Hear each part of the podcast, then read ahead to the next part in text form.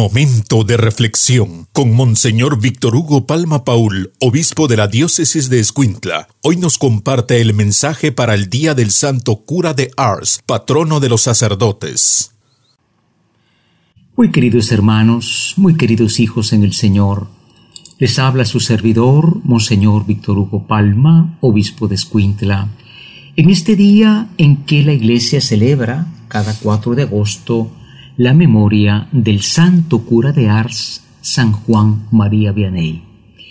Y quiero detenerme con ustedes eh, en esta reflexión y les agradezco su atención porque verdaderamente el sacerdocio está muy bien ejemplificado en este hombre, en este sacerdote tan sencillo, que fue capaz de transformar un pueblo con su oración, con su buen ejemplo, con su santidad.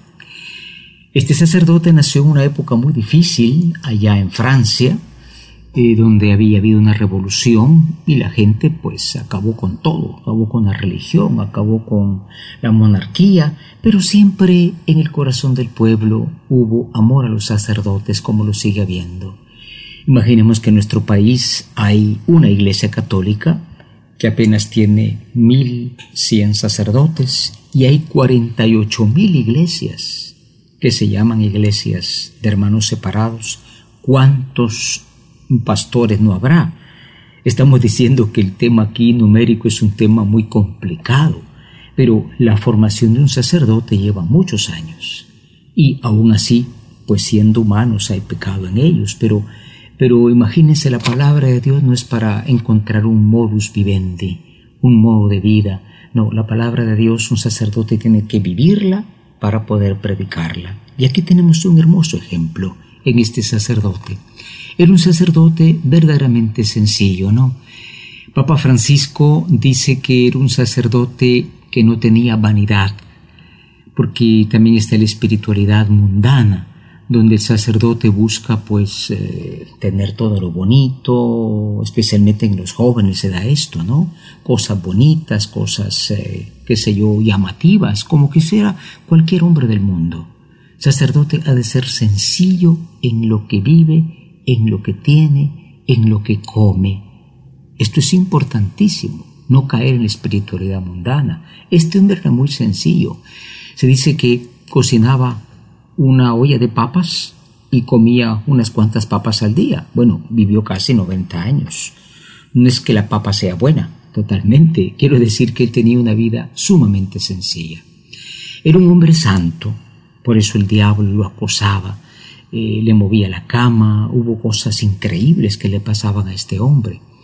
Fíjense que es un hombre santo con una santidad que le venía a él de la oración sacerdote, obispo que no hacen oración no, no pueden vivir la, la vida cristiana que Dios les ha dado como misión, porque el sacerdote debe de enseñar las cosas que llevan a Dios, no al pecado, no al vicio, no a la injusticia, no a la corrupción.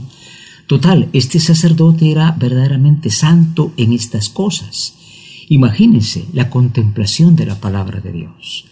Los sacerdotes tienen y tenemos esta ventaja inmensa que yo sé que muchos de ustedes quisieran tener mientras todavía tenemos fe en este país y en esta diócesis de Escuintla, escuchar la palabra, predicar la palabra diariamente, cuánto bien hace eso.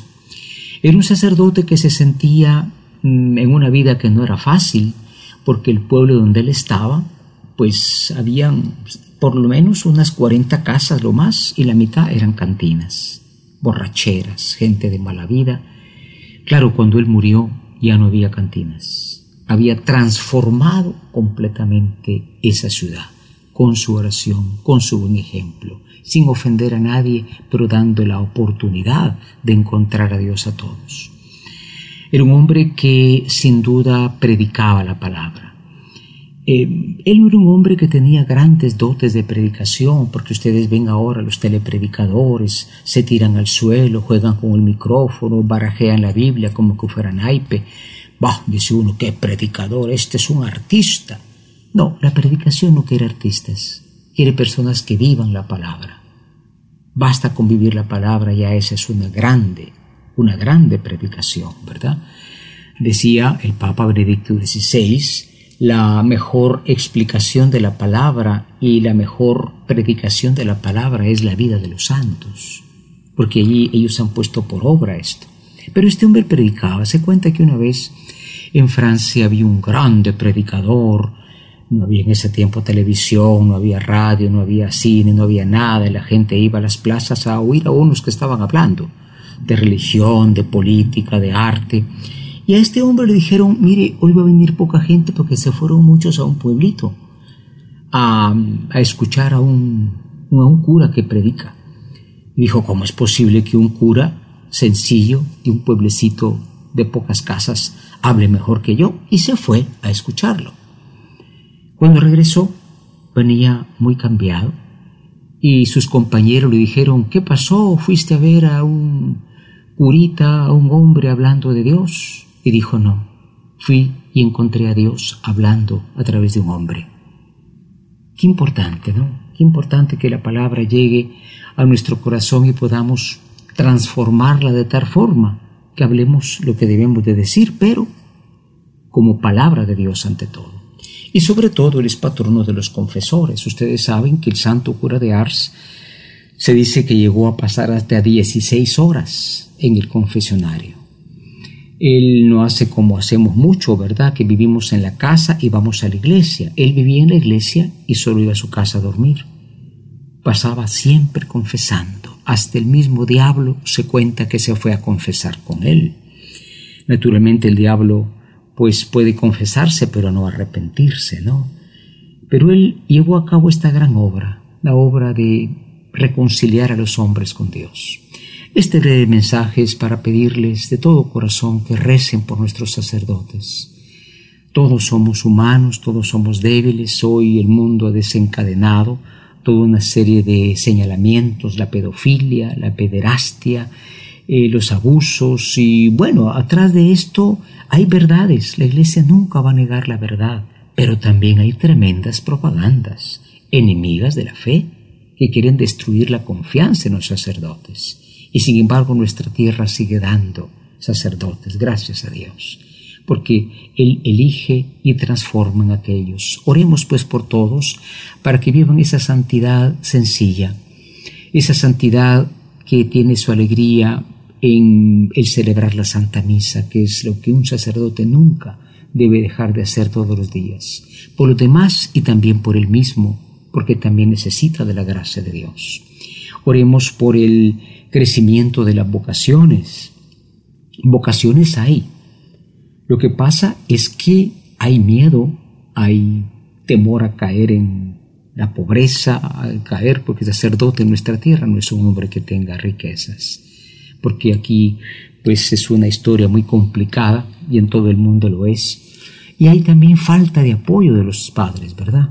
Prefiero que mi hijo sea un grande profesional y así la familia sale adelante oponerse a una vocación es un grave pecado, es un grave pecado.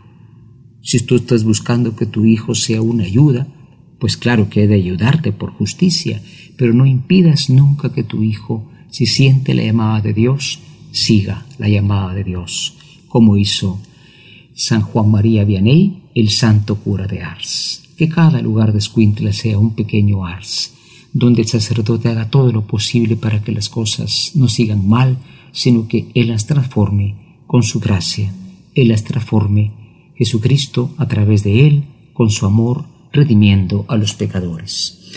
Amaba mucho a María Santísima, el Santo Cura de Ars, y nosotros queremos encomendar hoy a todos los párrocos de nuestro país.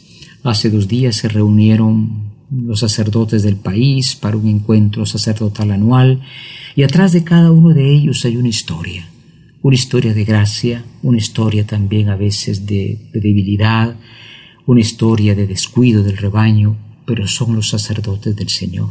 Encomendémoslos a todos al Señor por intercesión de María, Madre del Sumo y Eterno Sacerdote Jesucristo. No olvidemos, Jesucristo no es únicamente el Señor, el buen pastor, es el sumo y eterno sacerdote Jesús. María, Madre de los sacerdotes, ora por nuestros párrocos, para que sean los hombres de Dios que tu Hijo quiere. San Juan María Beney intercede, para que tengamos sacerdotes santos según el corazón de Dios, como tú lo fuiste. Amén. El Señor les bendiga a todos.